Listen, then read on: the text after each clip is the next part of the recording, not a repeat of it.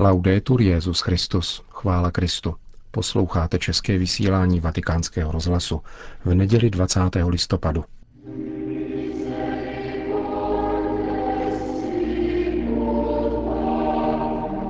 I když se svatá brána zavře, vždycky zůstává do kořán otevřena pravá brána milosedenství, kterou je Kristovo srdce. Řekl papež František v homílii při bohoslužbě ze slavnosti Krista Krále na zakončení svatého roku.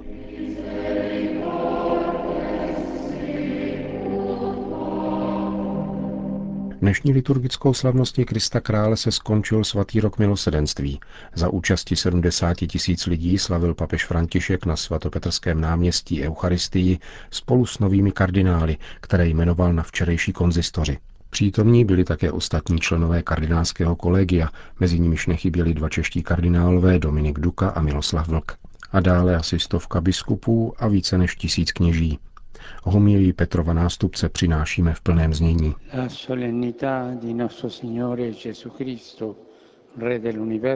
Slavnost našeho Pána Ježíše Krista, krále, je korunou liturgického roku i tohoto svatého roku milosedenství. Evangelium prezentuje Ježíšovu královskou hodnost na vrcholu jeho spasitelského díla, a to překvapivým způsobem. Mesiáš, boží vyvolený, král, se ukazuje bez moci a beze slávy, je na kříži, kde se jeví spíše jako poražený než vítěz.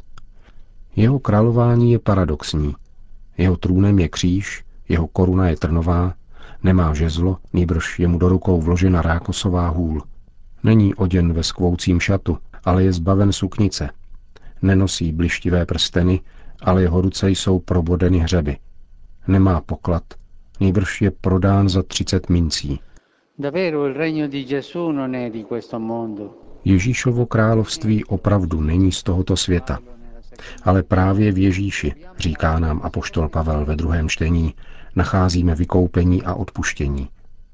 Velikost jeho království nespočívá v moci podle tohoto světa, nýbrž v boží lásce, schopné dosáhnout ke všem a uzdravit všechno. Kvůli této lásce se Kristus snížil k nám, přebýval v naší lidské ubohosti a zakusil ten nejpodřadnější úděl – nespravedlnost, zradu a opuštěnost.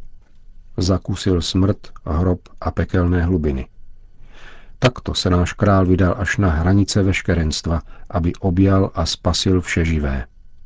Neodsoudil nás, ani nás nedobýval, neporušil naši svobodu, nýbrž stal se cestou pokorné lásky, která vše omlouvá, všemu věří a všechno vydrží.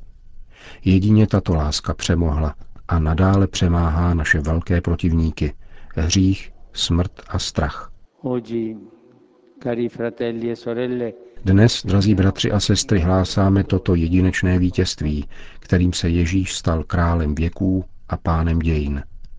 A to jedině všemohoucností lásky, která je přirozeností Boha, samotným jeho životem a která nikdy nepřestává.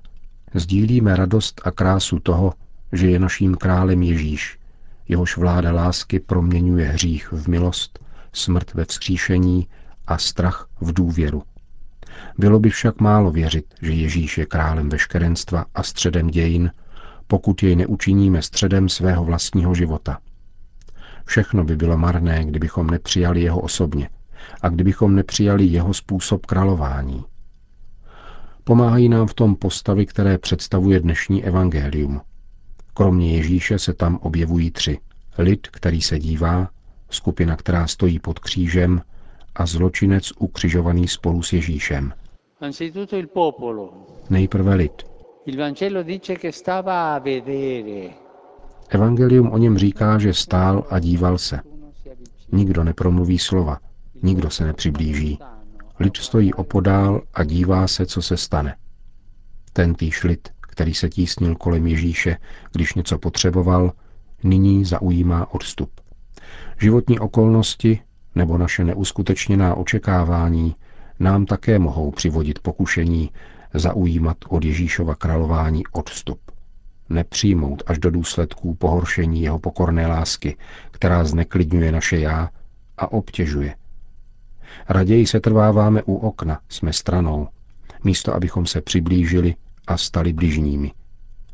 Svatý lid, který má Ježíše za krále, je však povolán následovat jeho cestu konkrétní lásky a denně se ptát, co ode mne žádá láska, kam mne žene, jakou odpověď dám Ježíši svým životem.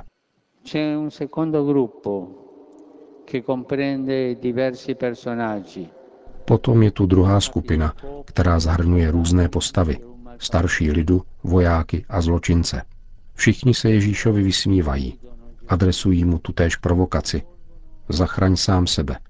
To je to nejhorší pokušení lidu. Tady pokoušejí Ježíše, jako to činil ďábel na začátku Evangelia, aby odmítnul božský způsob králování a královal podle logiky tohoto světa. Totiž se stoupil z kříže a potřel svoje nepřátele. Je-li Bohem, ať tedy dokáže svoji moc a svrchovanost. Toto pokušení je přímým útokem na lásku. Zachraň sám sebe, nikoli druhé, ale sám sebe. Ať převládne já svojí silou, svojí slávou a vlastním úspěchem. Je to nejstrašlivější pokušení, první a poslední pokušení Evangelia. Ježíš však k tomuto útoku na svůj způsob existence mlčí, nereaguje, nebrání se, nepokouší se přesvědčovat, nedělá apologetiku svého králování.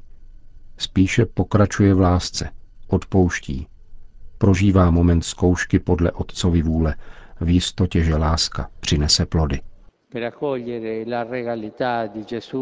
Abychom toto Ježíšovo králování přijali, jsme povoláni bojovat proti tomuto pokušení, upřeně hledět na ukřižovaného, abychom mu byli stále více věrní. Kolikrát však i mezi sebou hledáme uspokojující jistoty nabízené tímto světem. Kolikrát jsme pokoušeni se stoupit z kříže. Přitažlivost moci a úspěchu se jeví jako snadná a rychlá cesta k šíření evangelia.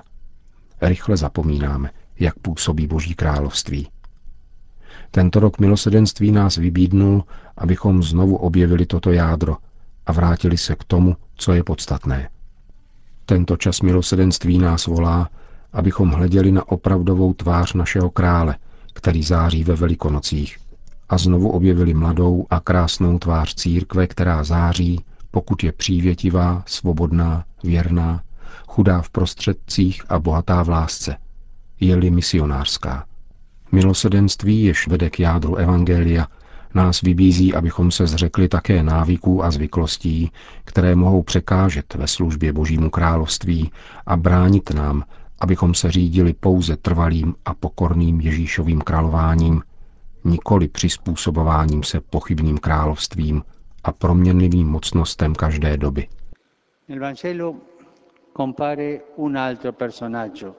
V Evangeliu se objevuje ještě další postava, která má k Ježíšovi nejblíže, totiž zločinec, který jej prosí. Ježíši, pamatuj na mne, až přijdeš do svého království.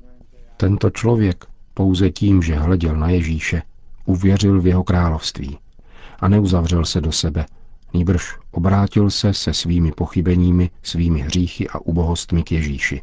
Prosil, aby na něj bylo pamatováno a zakusil boží milosedenství. Dnes budeš se mnou v ráji. Jakmile dáme Bohu možnost, pamatuje na nás.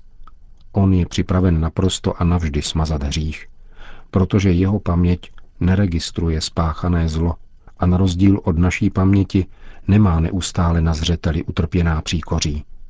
Bůh nevzpomíná na hřích, nýbrž pamatuje na nás, na každého z nás, ze svých milovaných dětí. A věří, že je vždycky možné začít znovu, povstat.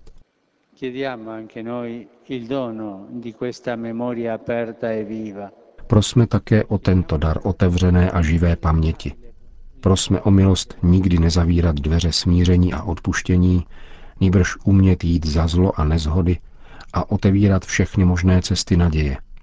Jako Bůh věří v nás nekonečně víc, než si zasloužíme, tak také my jsme povoláni šířit naději a dávat možnost druhým. Neboť třeba, že se svatá brána zavře, vždycky pro nás zůstane do kořán otevřena pravá brána milosedenství, kterou je Kristovo srdce. Z probodnutého boku zmrtvých vstalého bude až do konce časů příštit milosedenství, útěcha a naděje. Tanti pellegrini hanno varcato le porte sante e fuori del fragore delle cronache hanno gustato Mnozí poutníci prošli svatými branami a mimo spravodajský rozruch zakusili velkou pánovu dobrotu. Děkujme za to a pamatujme, že jsme byli uchváceni milosedenstvím, abychom se oblékli do milosedného cítění a stali se tak rovněž nástroji milosedenství. Pokračujme v této naší cestě společně. Ať nás provází Matka Boží, která byla rovněž blízko kříže, porodila nás tam jako něžná Matka Církev, která si přeje všechny zhromáždit pod svým pláštěm. Viděla pod křížem, jak dobrý Lotr přijal odpuštění a přijala Ježíšova učedníka za svého syna. Matce milosedenství se svěřujeme, aby každá naše situace, každá naše prozba, obrácená k jejím milosedným očím, nezůstala nevyslyšena. Non resterà senza risposta. To byla homílie svatého otce z dnešní dopolední liturgie. Po jejím skončení následovala obvyklá polední mariánská modlitba Anděl Páně. Ještě před ní však papež František řekl. Na závěr této bohoslužby chválme Boha a děkujme Bohu za dar, kterým byl svatý rok milosedenství pro církev a pro mnohé lidi dobré vůle. Úctivě zdravím prezidenta Italské republiky a přítomné oficiální delegace. Vyjadřují hluboké uznání představitelům italské vlády a ostatním institucím za spolupráci a vynaložené úsilí, Vřelý dík pořádkovým službám, pracovníkům pohostinských, informačních a zdravotnických služeb a dobrovolníkům různého věku i původu. Děkuji zejména Papežské radě pro podporu nové evangelizace, jejímu předsedovi a všem, kteří nejrůznějším způsobem spolupracovali. Vděčná zmínka patří těm, kteří se přičinili o zdar tohoto svatého roku duchovně. Myslím na četné staré a nemocné lidi, kteří se bez přestání modlili a obětovali svoje utrpení za průběh tohoto svatého roku. Zvláště bych rád poděkoval klauzurním řeholnicím v předvečer dne pro Orantibus, který připadá na zítřek. Všechny vybízím, aby obzvláště pamatovali na tyto naše sestry, které se plně věnují modlitbě a potřebují naši duchovní i materiální solidaritu. Papež pak připomněl včerejší beatifikaci francouzského bosého karmelitána Marie Jean od dítěte Ježíše, který žil v letech 1894 až 1967. Včera byl ve francouzském Avignonu beatifikován otec Marie Eugène od dítěte Ježíše, bosý karmelitán, zakladatel sekulárního institutu Notre Dame de Vie. Boží muž, pozorný k duchovním a materiálním potřebám bližních. Jeho příklad a přímluva, ať jsou nám oporou na cestě víry. Petrův nástupce se pak obrátil ke všem přítomným. Rád bych srdečně pozdravil vás všechny, kteří jste z různých zemí přišli u příležitosti uzavření svaté brány Baziliky svatého Petra. Pana Maria, ať nám všem pomáhá uchovávat v srdci a zužitkovávat duchovní dary svatého roku milosedenství. Po společné mariánské modlitbě Anděl Páně papež František všem požehnal. Domino Hovisum. Sin nomen Domini benedictum. Aiutorium nostrum in nomine Domini. Benedicat vos omnipotens Deus, Pater et Filius Potom Petrův nástupce před zraky přítomných ještě slavnostně podepsal apoštolský list, který vychází u příležitosti zakončení svatého roku. Nese titul Misericordia et Miseria. Papež jej dnes symbolicky předal zástupcům božího lidu. Obsah apoštolského listu bude prezentován v pondělí dopoledne ve vatikánském tiskovém středisku a jeho pracovní český překlad vyjde na webových stránkách Rádia Vatikán. Končíme dnešní české vysílání vatikánského rozhlasu. Chvála Kristu. Laudetur Jezus Christus.